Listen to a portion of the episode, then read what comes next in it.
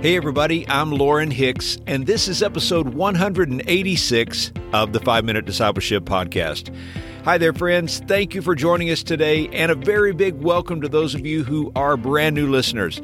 This is a daily podcast, and our goal here is to inspire you to be a fully devoted follower of Jesus. It's my prayer that this podcast helps you on that journey. Now, I'd love for you to take some time to learn more about us. Just go to my website, 5minutediscipleship.com, or you can also join the 5 Minute Discipleship Facebook group. Today on the podcast, we are talking about the truth that faith is a choice. Think about an inexperienced sailor as he goes through his first storm. The storm terrifies him because he doesn't know if the ship will survive.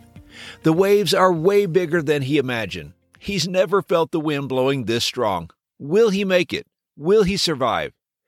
But as the days pass and storms come and go, the sailor gains confidence that no matter how bad the storm, the strength of the ship is greater than the worst of the waves. The sailor learns that he can trust the ship. This trust, of course, is a decision.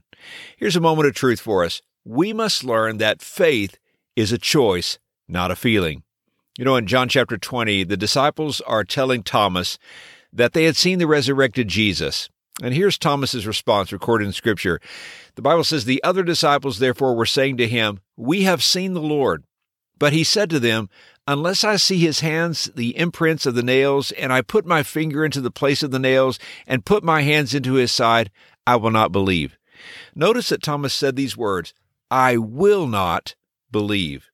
Now, Thomas cannot bring himself to believe the truth of the resurrection. Later, as Jesus appears in the room, Thomas then expresses his faith, and Jesus responds by saying, Because you have seen me, you have believed. Blessed are those who have not seen, yet they have believed. Like a sailor who makes a decision to trust the craftsmanship, the durability, and the seaworthiness of his ship, you and I have to make a decision to trust God.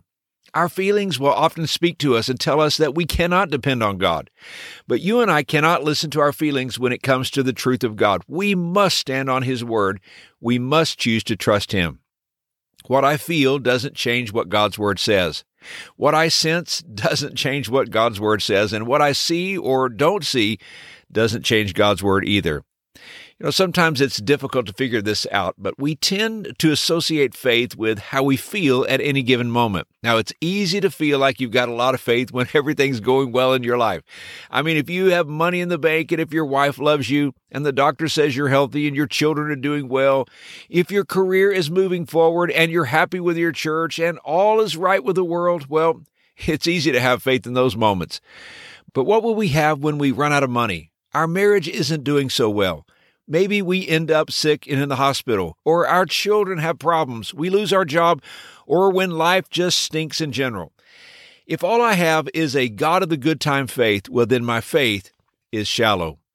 I love Hebrews chapter 11, verse 6 that says, And without faith, it is impossible to please God, because anyone who comes to him must believe that he exists and that he rewards those who earnestly seek him. As we journey through life, we choose to believe that God exists and we choose to believe that He rewards those who seek Him. So, very often, life doesn't make sense. And it's here that our feelings get in the way. If we could just understand, if we could just make sense of what God is doing, well, then maybe we could choose to trust Him. The author Philip Yancey has a great definition of faith. He once wrote, Faith is believing in advance what will only make sense in reverse. Now, that's one of my favorite definitions of faith because it seems to be universally true. Right now, today, there are a lot of things that don't make sense. And probably all of us listening, we have a list of things we would change if we could. But faith, true God honoring faith, looks at the perplexities of life and says, I can't see any reason for this. But I believe that one day I will look back and say, the Lord knew all along exactly what he was doing. Hebrews chapter 10, verse 35 and 36 says, So do not throw away your confidence. In other words, don't throw away your faith in God. It will be richly rewarded. You need to persevere so that when you have done the will of God, you will receive what He has promised. Here's today's challenge. So, what about you? Will you choose to trust God or will you trust your feelings? I'm sure that right now you are going through something that is challenging your faith. In fact, we all are. Let's decide today to put our full and complete trust in our God who does not fail.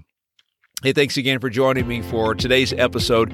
If this podcast is a blessing to you, I'd be so honored if you would hit the share button on your podcast app and share it on social media, or maybe text someone and invite them to listen in, be a part of this podcast community. Have a great day, everybody, and until next time, let's continue on our journey as followers of Jesus.